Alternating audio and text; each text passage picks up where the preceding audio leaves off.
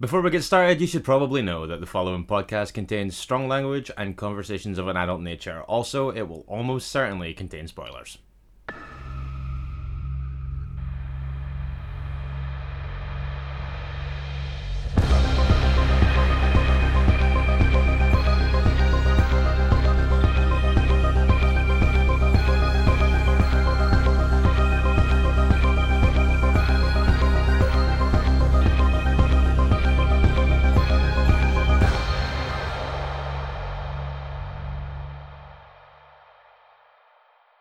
Welcome to Minisode 86 of Strong Language and Violent Scenes, the podcast giving a second chance to films that might not deserve them. I'm Mitch Bain, I'm a lapsed horror writer and an occasional doer of musical things. And I'm Andy Stewart. Hooray! Hello there, how are you? I'm okay, mate. How are you?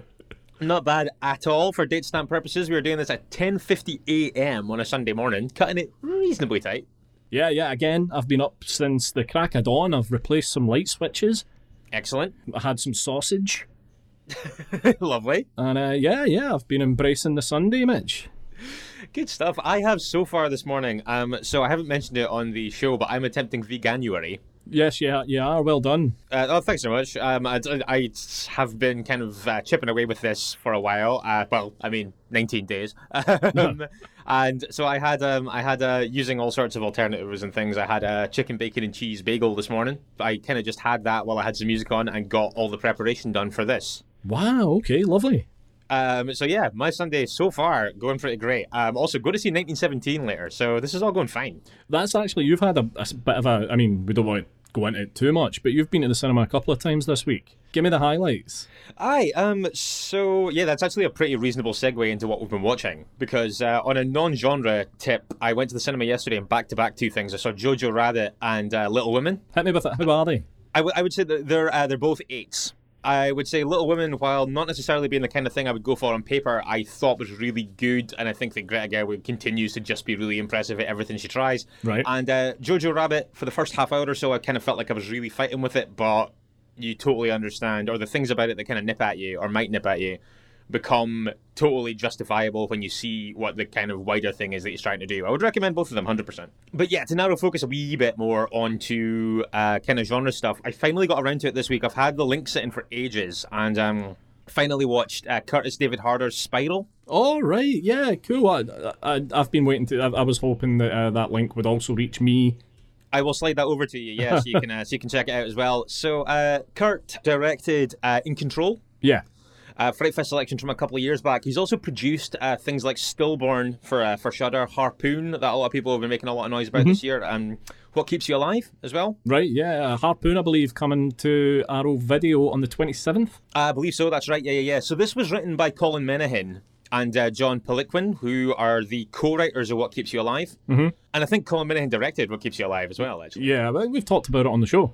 Yeah, yeah, yeah. And um, I think that that's on Netflix actually already. I believe that's out there. But yeah, what you have with Spiral is um, you have a gay couple who move to um, a kind of wooded suburbia with their 16-year-old daughter, with this plan to raise her with good values and a good neighborhood and all this kind of thing. Uh, so it's an interracial gay couple. Right. And uh, what you have here is they kind of get there and they set about just kind of living a normal life and ingratiating themselves with the neighbors and stuff like that. All is not what it seems. And the basically the mystery of what's going on in the neighborhood kind of unravels as it goes on, while also kind of hinting at little things in the backstories of your two main characters or the two dads. Right. I think this is really good. It stokes the tension really well. It stokes your curiosity about what's going on in the past with these guys, while also kind of like treating the audience like adults Okay. and never having to actually just map it all out in front of you.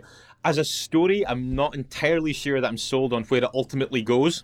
I think I'd need to watch it again to uh, to decide whether I come up pro or con on that. But as an overall piece of work and as an exercise in tension uh, that feels both really entertaining and really easy to get swept up in, but also really kind of pertinent in a couple of ways, I'd really recommend it. I'm not sure what the release information is for this just yet in the UK, but I will keep one eye on it because, yeah, Spiral I really enjoyed. Right, okay, cool. Anything else? Uh, know that's just about it really for me this week. What about you? I continue to kind of cling to the hope that my opinion's going to change, but I went out and I got the Blu-ray of It Chapter 2. Oh yeah, okay. Have you so have you seen this already? Yes, I have, yeah. Yeah, I was gonna say. I think I remember when I talked about it, you'd seen it too. So second watch, how'd it hold up? I'm, I'm still not sold at all on it. The thing the film does best is its cast. Uh, its cast is this film's hugest strength. Uh, I completely agree. I uh, I think that uh, this actually had a whole load of problems. I dislike this almost as much as I like it Chapter One. I, I still think it's pretty terrible. Any scene that doesn't involve your key cast members is pretty bad. I feel like Skarsgård's woefully underused in it as well. I, f- I feel like Pennywise's involvement's been dialed down to a real kind of low hum rather than the kind of scream that it is in the first film. Yeah, I mean, I agree. I think also that like everything that I kind of was willing to let slide in the first one that kind of nipped at me because I liked because I enjoyed it so much as a piece of work overall. Uh, everything that I kind of like, I kind of just there was enough goodwill for me to let slide. They're just not in this one. So things like this kind of overuse of CGI, or what I believe to be an overuse of CGI. No, no, no. like that. that's that's the fact. It's an overuse of CGI. The last, I'd say, the last kind of forty minutes is a an absolute shit show of CGI. It's also incredibly baggy. I think. Yeah, yeah, it is baggy. But what I will say is, I mean, in terms of a Blu-ray package, it's nothing to write home about. It's Oh, really? it's the I mean, it's that kind of thing that a big company like Warner Brothers put out, where they put a couple of featurettes on it, then they ram it out into the world, and that's that. But it does have a commentary with Andy Muschietti on it, which is pretty good. Oh, cool. Okay, nice. Yeah, it's interesting. There's some valuable stuff in there, and some insight that I think is pretty handy. So worth picking up if you're a fan of the film. I think if you're a fan of the film, then you've probably got it already. Cool. Okay. Okay. Uh, anything else? Again, I'm being pretty negative this week, but I watched Dracula, BBC's Dracula. Right. Okay. Yeah, the Mark Gatiss, Steven Moffat one. Now, I've heard kind of mixed reports about this. A lot of people seem to uh, seem to really like this to begin with, and it seemed to lose a lot of people as it went on. How did you find it? I agree wholeheartedly. Okay. What I also have a problem with, I thought that I thought the acting was pretty bad across the board almost. Okay.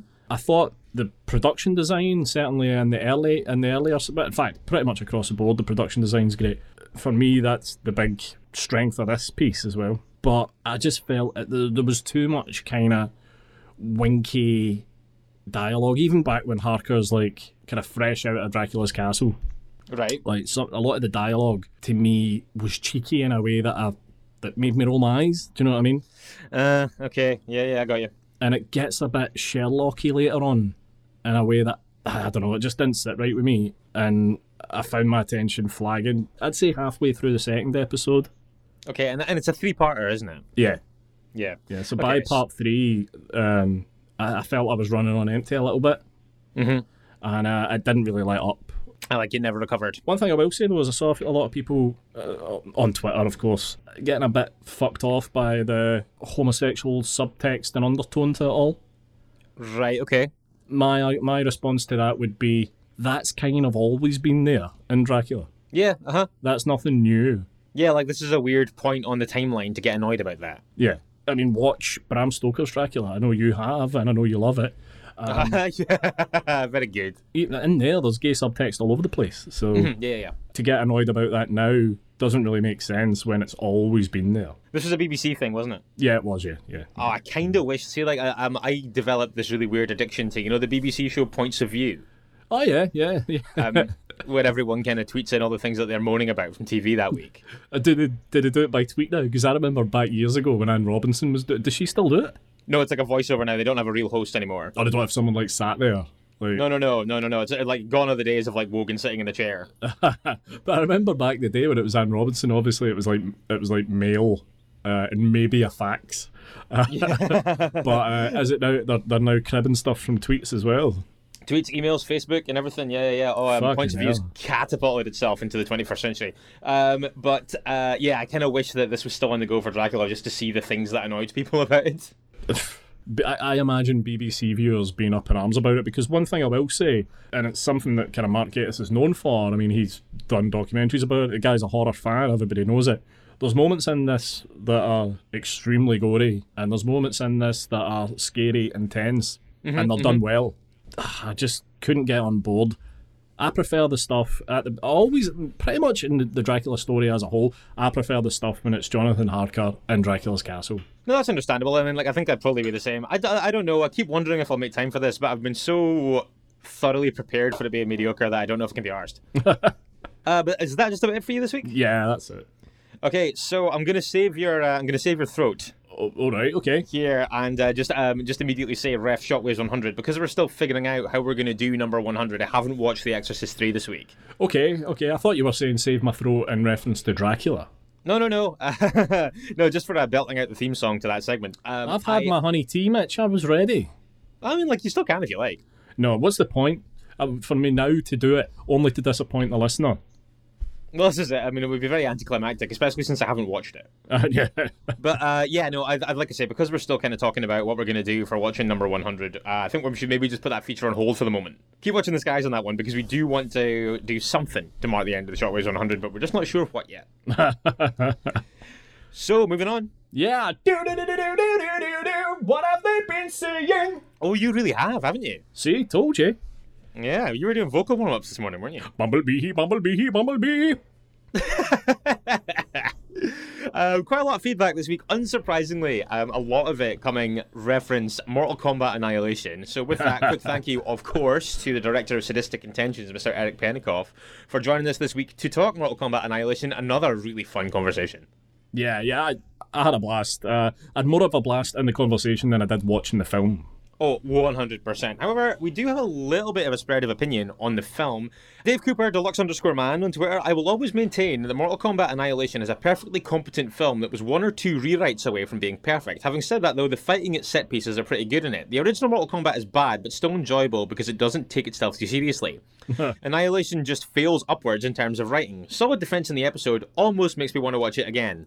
Almost. I see. There's a lot. There's been a lot of that. Like a lot of people saying, "I remember this being bad, but I don't know if I can bring myself to revisit it." Yeah, yeah, yeah, yeah. There has been a lot of that. Saltaire Popcorn on Twitter. Kudos to Watchfire's Mitch this week for making me laugh with the comment about Raiden's short-lived time between retirement stints. So we've got our old pal Hanny at Hanny underscore Ray getting in touch. Mhm. Similarly about Mortal Kombat Annihilation. Uh, feeling inspired after today's Strong Violent PC episode ended mid jog, and I then ran around the back of the park to the Mortal Kombat theme. I know I've got to, I've got to address something here, uh, Hannah. You have spelled Mortal Kombat with a C. Uh, when anyone with any passing knowledge of Mortal Kombat knows that every single C, even if it makes no sense across the entire mythology of the games, the films, if there's a C in it, it's a K. Every single word. Yeah, if there's a C, turn it into a K. Um, you got more on Mortal Kombat Annihilation? I've got a funny feeling that you do. I've got absolutely bags of stuff on Mortal Kombat Annihilation. Ross McIntyre at sane underscore man getting in touch to say, so 2020 is off to an amazing start. Good. First two picks are both films I love, loving the Congo podcast and eagerly awaiting the Mortal Kombat Annihilation episode to drop. I hope it lived up to your expectations. On the other side of that coin, Chris Salt ahead of the episode saying this is going to have to be a very good episode to make up for forcing me to sit through 95 minutes of Poundland Power Rangers. Which is actually a brutal comment because Power Rangers looks cheap as fuck. that yes, I mean that is true. Uh, so hope the episode was worth the effort, Chris. Yeah, absolutely. Andy McEwen getting in touch saying this week's Strong Violent PC is going to be great. Can't wait to hear Mortal Kombat 2. If they need anyone to defend Street Fighter the movie, I'm free, willing, and slightly horny. Um, All right, okay. I wonder. I no idea if that's related to Street Fighter or not. Yeah, and I don't know how that would affect the podcast at all. Uh, yeah, no, I, I, I kind of don't want to think about that to be honest. But uh, I hope that you've done something about that, Andy. uh, take a cold shower, man. Uh, Andre Martin's Callahan on Twitter really wonder how this can be defended. I just remember two things the infamous line delivery we all know, and that I found it awful enough to stop halfway through. The line Andre referring to, of course, too bad you will die. Thanks, Mitch. Thanks. Tony at Rhubarb and Mince getting in touch. Tony Constantino there, he of Ron Mince fame. Yes, yes, yes. Tony's saying, uh, 1997, the year of Speed 2, Home Alone 3, and rounding out the unholy trifecta of shite sequels, Mortal Kombat Annihilation. I can almost guarantee if we take a minute to scroll through the films released in 1997, you will find more than one terrible sequel in there. Oh, yeah, I would say there's definitely, that's going to be a treasure trove. If you've got to feel like it, don't you? Yeah, I, I feel like that was a time where films were quite shite. Savage, but okay. um, Come at me, 1997.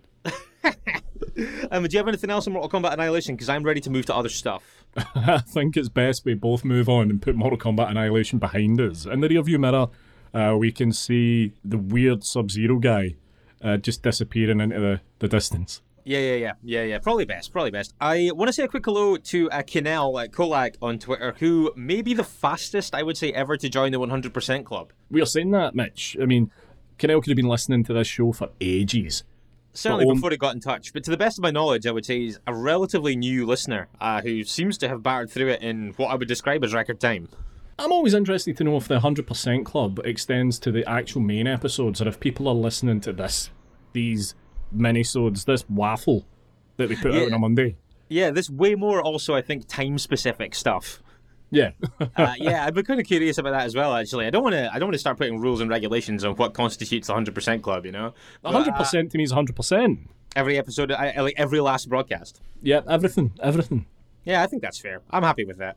But yeah, that's Canel burning through the last of the episodes that he had outstanding on his list. Uh, it always amazes me that people are willing to invest that amount of time. Yeah, there's so much of this out in the world now. So yeah, always very much appreciated. Well, let me tell you this, Mitch. Uh, if- If you can hold on to the sides of your head lest it explode, Okay. um, this, as we are recording now, is recording 181. 181 recordings. Really? Yes. My God. Take a minute to think of those poor bastards in the 100% club. Yeah, Jesus God. Yeah, I mean, like I know we recorded them, but they had to listen to them. I'm going to talk about Congo. Oh, why the hell not? John Crennan's episode from two weeks ago. Yeah, we've got Lee at Lee Hutchison getting in touch to say, as I enjoyed this episode while I was grouting my shower room. Okay. Now, the, re- re- the reason I've left a pause there is that there is an ellipsis there. That does make it sound like it's like a kind of like carry on film style double entendre pause, but I can't think what that would be a euphemism for. My, my initial thought, Mitch, is always wanking. Of course. I mean, like that's Um, like, that's true of all walks of life for you. But if I continue the tweet, it does mean he was caught because uh, his girlfriend popped in and asked why I was listening to a podcast with Anton from Love Island. Now, I don't watch Love Island. I have no inclination to watch Love Island, so that means nothing to me. I am. Uh, I'm gonna have to trust them on that as well. Though, although I do believe that uh, Anton uh, was a guest on Love Island this year, who was from Coatbridge or somewhere like that. Right, a guest. Uh, oh, sorry, no, um, a contestant. Right, okay. I believe he was one of one Love Island's contestants slash would be shaggers. Is that the point? Do they just put people in a house so they can fuck? I mean, as far as I know, I think you do have to add certain bells and whistles to it, so it's called Love Island and not just Fuck Island. I, I, I, I'll be honest. I know which one I would prefer to watch. but uh, no, but thanks for that, Lee. I I'll say I'm not going to do the necessary fieldwork on that, but that did make me laugh when I read it this week. That also feels very much like someone just hearing a Scottish accent and associating it with the first Scottish person that came to mind. I don't know. Why do you have a podcast with Billy Connolly? um, I just have one more, and uh, it's actually a Shockwaves 100 uh, reference Right, sure. from our old pal Darren Gaskell getting in touch talking Possession, which I watched last week and enthused about loudly on the show. Yeah, because it's fucking amazing. Because it is amazing, yeah. Was waiting to find out what Watchfire's Mitch thought of Possession. Would have understood if he'd hated it, but was really glad that he didn't. I love that film, and Isabelle Adjani's performance is one of the greatest ever. There, I said it. It's an incredible performance. Yeah, I would need to watch it again before I started throwing around those kinds of uh, platitudes, but uh, it really does leave a mark, doesn't it? Yeah, and what I would say about it is because of the nature of the film, it's probably a performance that doesn't get anywhere near the recognition it should. I would be inclined to agree with that. 'cause, I mean, obviously, like, I I was aware of Possession and I was aware that people talked about that performance a little bit, but I wasn't really prepared for it when I saw it and how it unfolded. Do you see the, the parallels between the underpass scene in Possession now and uh, Climax? Oh, absolutely, hundred percent. Yeah, yeah, yeah, yeah, yeah, yeah. You got anything else? No, I don't. No, no, no. In that case, Yeah. It is once again time for Mitch's Pitches. Mitch's Pitches is a feature on the show that is designed to exploit my ignorance for your entertainment. While we're recording, Andy will send a picture to my phone. It will be a poster from a horror film from years gone by. He will have photoshopped out the title and the tagline and any other identifying text and leave only the image. My job will be to describe the image to the best of my ability and, where possible, give it both a title and a synopsis. Now, we will also share the image on social media, obviously, so you can play along at home. Last week, we had Shockwaves Correct. reappropriated by me, I want to say, as the Nautical Undead 2 Rusty's Revenge. Yes, the sequel to the film that didn't exist. Uh, yeah, that's right. Yeah, the um, imaginary sequel to the imaginary film. Um, a few people getting in touch with uh, pitches this week. Uh, Hanny underscore Ray. Millionaire's daughter Jess Tate and her Toy Boys yacht cruise comes to a dramatic end when they go off course into waters infested by the mutant remnants of a failed World War II zombie clone experiment which are sick of living off bananas. Minions 3, We Want Brains? I like the name Jess Tate. Yes, yeah, I'm a fan. I'm a Yep. fan. Uh, Stewart Sparke, uh, Book of Monsters director Stewart Sparke, simply got in touch with Swampy Boy on the Bayou. Boy spelled B O I, which for some reason makes it much funnier, and I can't figure out why. uh, Faye Ellis, uh, just simply saying weirdest Miami Vice episode ever. right, yep. Uh, we also had CP Buckley on Twitter. When terminally ill teenager Andy Hiller goes on a school cruise, he gets more than he bargained for when the ship runs into engine troubles. When the ship drops anchor, they crack the hull of a sunken German U boat that contained a troop from a Nazi experiment into immortality. The troop rises from the depths and starts killing the passengers. However, they seem unable to kill Andy. When he tells one of them to leave him alone, it does as it's ordered. He tries this on another soldier who also does as ordered. Now, Andy must decide whether to save his school friends or order the soldiers to slaughter them all in the 1983 B movie schlocktacular Nazi zombie cruise ship. Wow. All right, there's a lot to dig into there. Like I'm not being funny, but is that genius? maybe, but I, I, so the main character's terminally ill. So is he able to control zombies because he's at death's door? Perhaps. Who knows? I mean, the, Intriguing. the only way to find out is for CP Buckley to write this thing. And make it. Yeah. uh, Lauren McIntyre getting in touch. Right, hello. When Christopher Lloyd is killed in a freak boating accident, Michael J. Fox finds he's unable to cope with the loss of his friend and resolves to resurrect him from the grave. However, complications at the lab result in the rapid regeneration of a number of undead Christopher clones, who soon break free with the aim of wreaking bloody revenge on all seafaring vehicles. It's the Weekend at Bernie's slash Back to the Future mashup that nobody wanted. Christopher's cloned cadavers cruising catastrophe. Fritter Perderabo on Facebook, Invasion of the Giant Aquatic Zombie Lou Reeds. Right, okay. Kevin Matthews, when radioactive materials are dumped off the coast of the peaceful Mediterranean island of Macho Grande, never forget, it causes the revival of a number of dead shipwreck victims. Not only that, they grow and grow to gigantic size. Right. With all attempts to stop them failing, the military send in their best of the best, Sergeant Major Humphrey Balaclava, to try and save humanity from these colossus crusted aquatic corpses. With a final act involving a net handmade from seaweed, subterfuge on a pleasure boat, and a special cameo appearance from Navy pin-up starlet Lucy Lip Sync ships, you'll find a tide of terror when you watch 1985's Food of the Gods 3 The Captain's Table. Wow, okay. Yeah, quite fond of that. Tony Constantinou, when the estranged members of a once popular 70s German electropop music group receive ransom notes from a diabolical thief who have stolen their master recordings and retreated to his private lair on Kummerspeck Island, the group must put aside their differences and reunite to reclaim their back catalogue. Stealing a semi amphibious ACV from a Dusseldorf veterans parade, the band must traverse uncharted waters and summon enough Deutsch courage to storm Kummerspeck and unravel the mystery of the Auto Bandit in 1986's The Sensational Electro Hovercraft Expedition.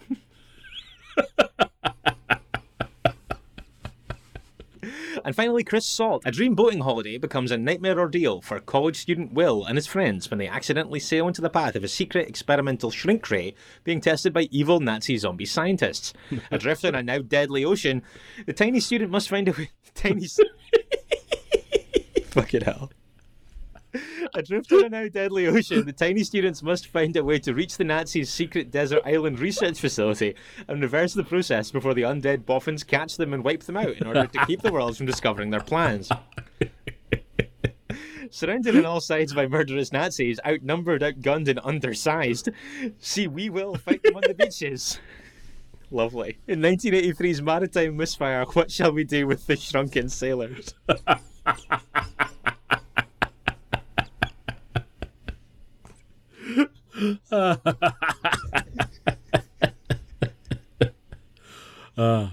we will fight them on the beaches.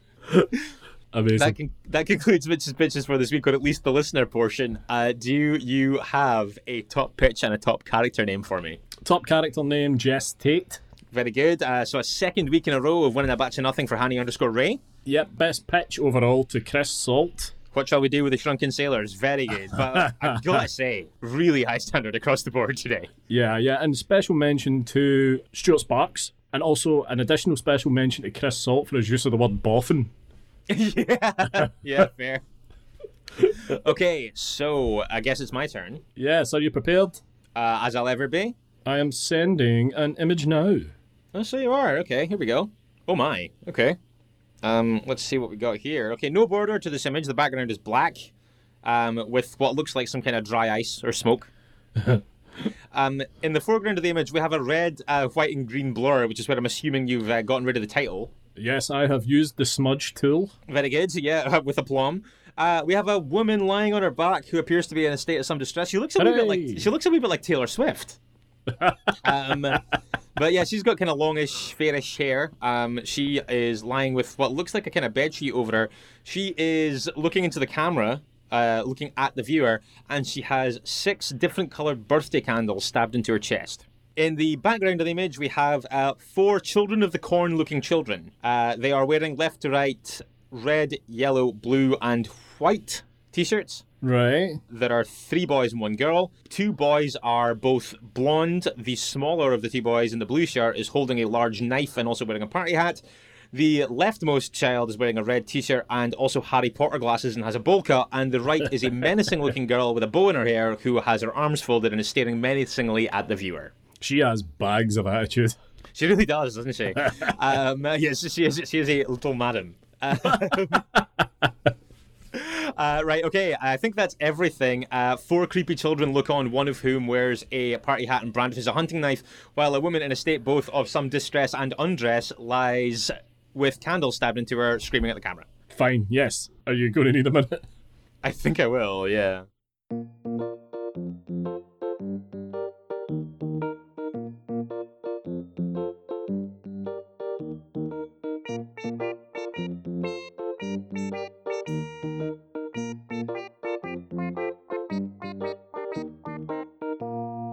Gonna say I'm extrapolating a little bit here.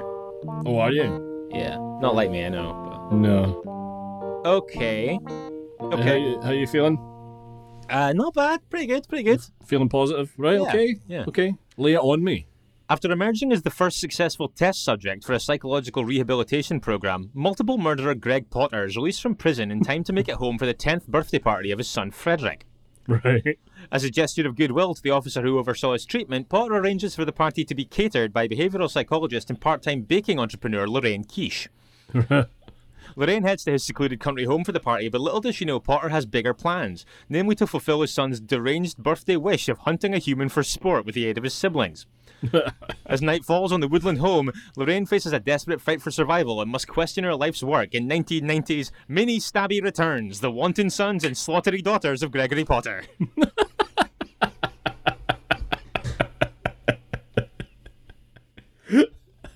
Uh, a redemptive rhyming title.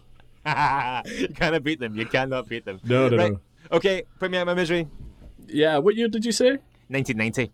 Wow, we're going back to 1981. Okay, so yeah, swinging pretty wild. Yeah, and it's uh, Bloody Birthday. Bloody birthday. Okay, that's pretty guessable actually. If I wasn't going so elaborate and Yeah. unnecessary. Uh, okay, tell me a little bit about it and more to the point. Who's our synopsisizer? Well, I'm not going to tell you anything about it. I'll tell you who is, though. Ed Sutton on IMDb. Lay it on me, Ed. In 1970, three children are born at the height of a total eclipse.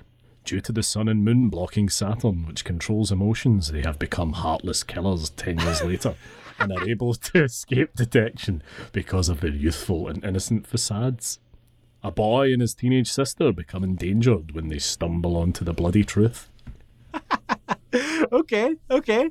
Uh, I must admit, this piqued my curiosity a little bit. Is that good? It's actually alright, yeah. Uh, I think it's out now on Blu ray from 88 Films in the UK. Cool. Okay, nice, nice. Yeah. Uh, that concludes Mitch's pitches for this week. If you think that you can top Mini Stabby Returns, the Wanton Sons and Slaughtered Daughters of Gregory Potter, then you know what to do. that image is everywhere now. So uh, get on the social media and get pitching. Yeah, get on the social media. You sound like such an old bastard. Get on the social media, kids. Does that have anything to do with Post Malone? I don't even look. I don't even know what a post Malone is. I don't even know what Pre Malone was. Right, streaming platforms this week then. Uh, so a decent whack of stuff to be honest. Netflix on Friday you have got the Chilling Adventures of Sabrina Part Three. Yeah. Magic and mischief collide as half human, half witch Sabrina navigates between two worlds, mortal teen life and her family's legacy, the Church of Night. Yep. Uh, also, Friday, you've got Die Ontwaking. An inexperienced murder detective joins a desperate search for a deranged serial killer who possesses a deep obsession with young women's skin. Uh, heading to Shudder in the UK on Monday, you've got Body at Brighton Rock 2019 film. Wendy, a part time summer employee at a mountainous state park, takes on a rough trail assignment at the end of the season, trying to prove to her friend she's capable of doing the job.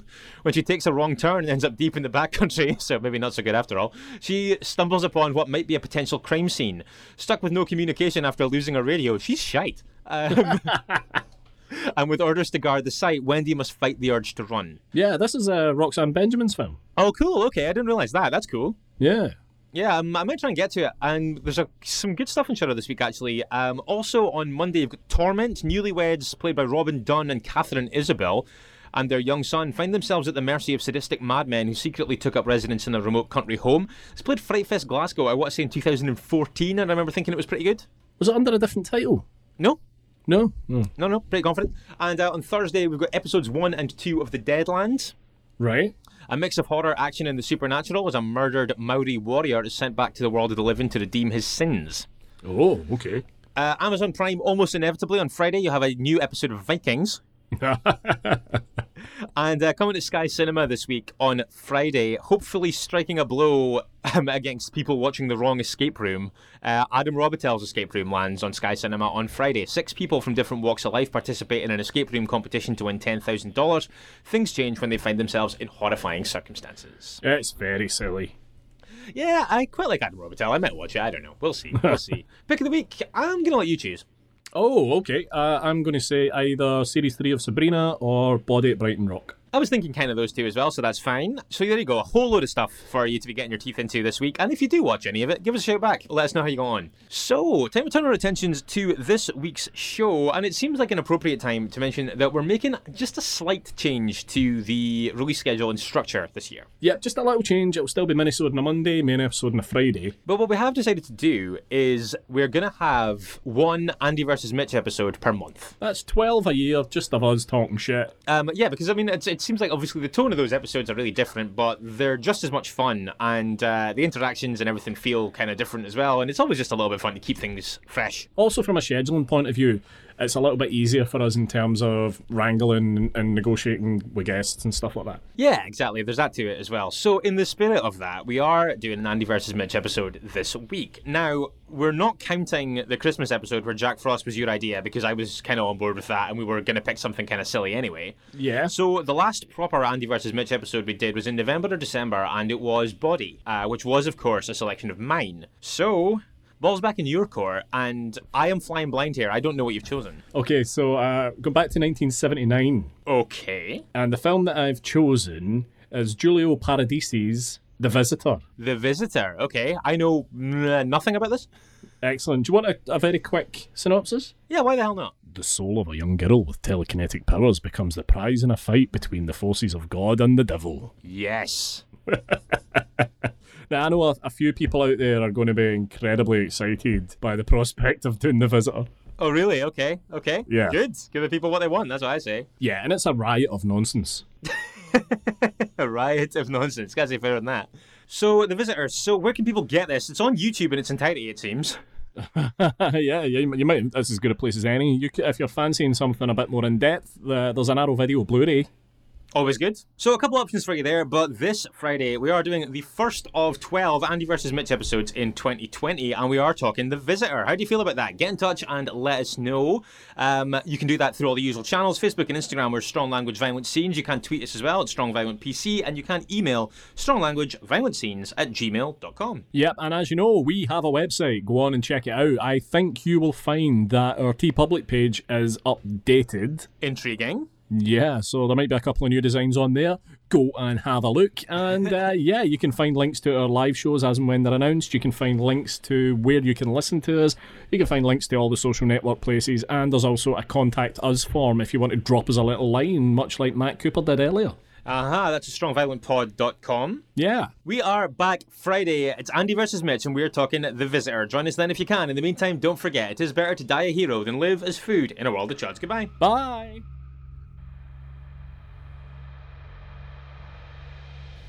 You've been listening to Strong Language and Violent Scenes with Andy Stewart and Mitch Bain. Strong Language and Violent Scenes theme by Mitch Bain. Production and artwork by Andy Stewart. Find us on Stitcher, iTunes, Spotify, Google Podcasts, and Podbean.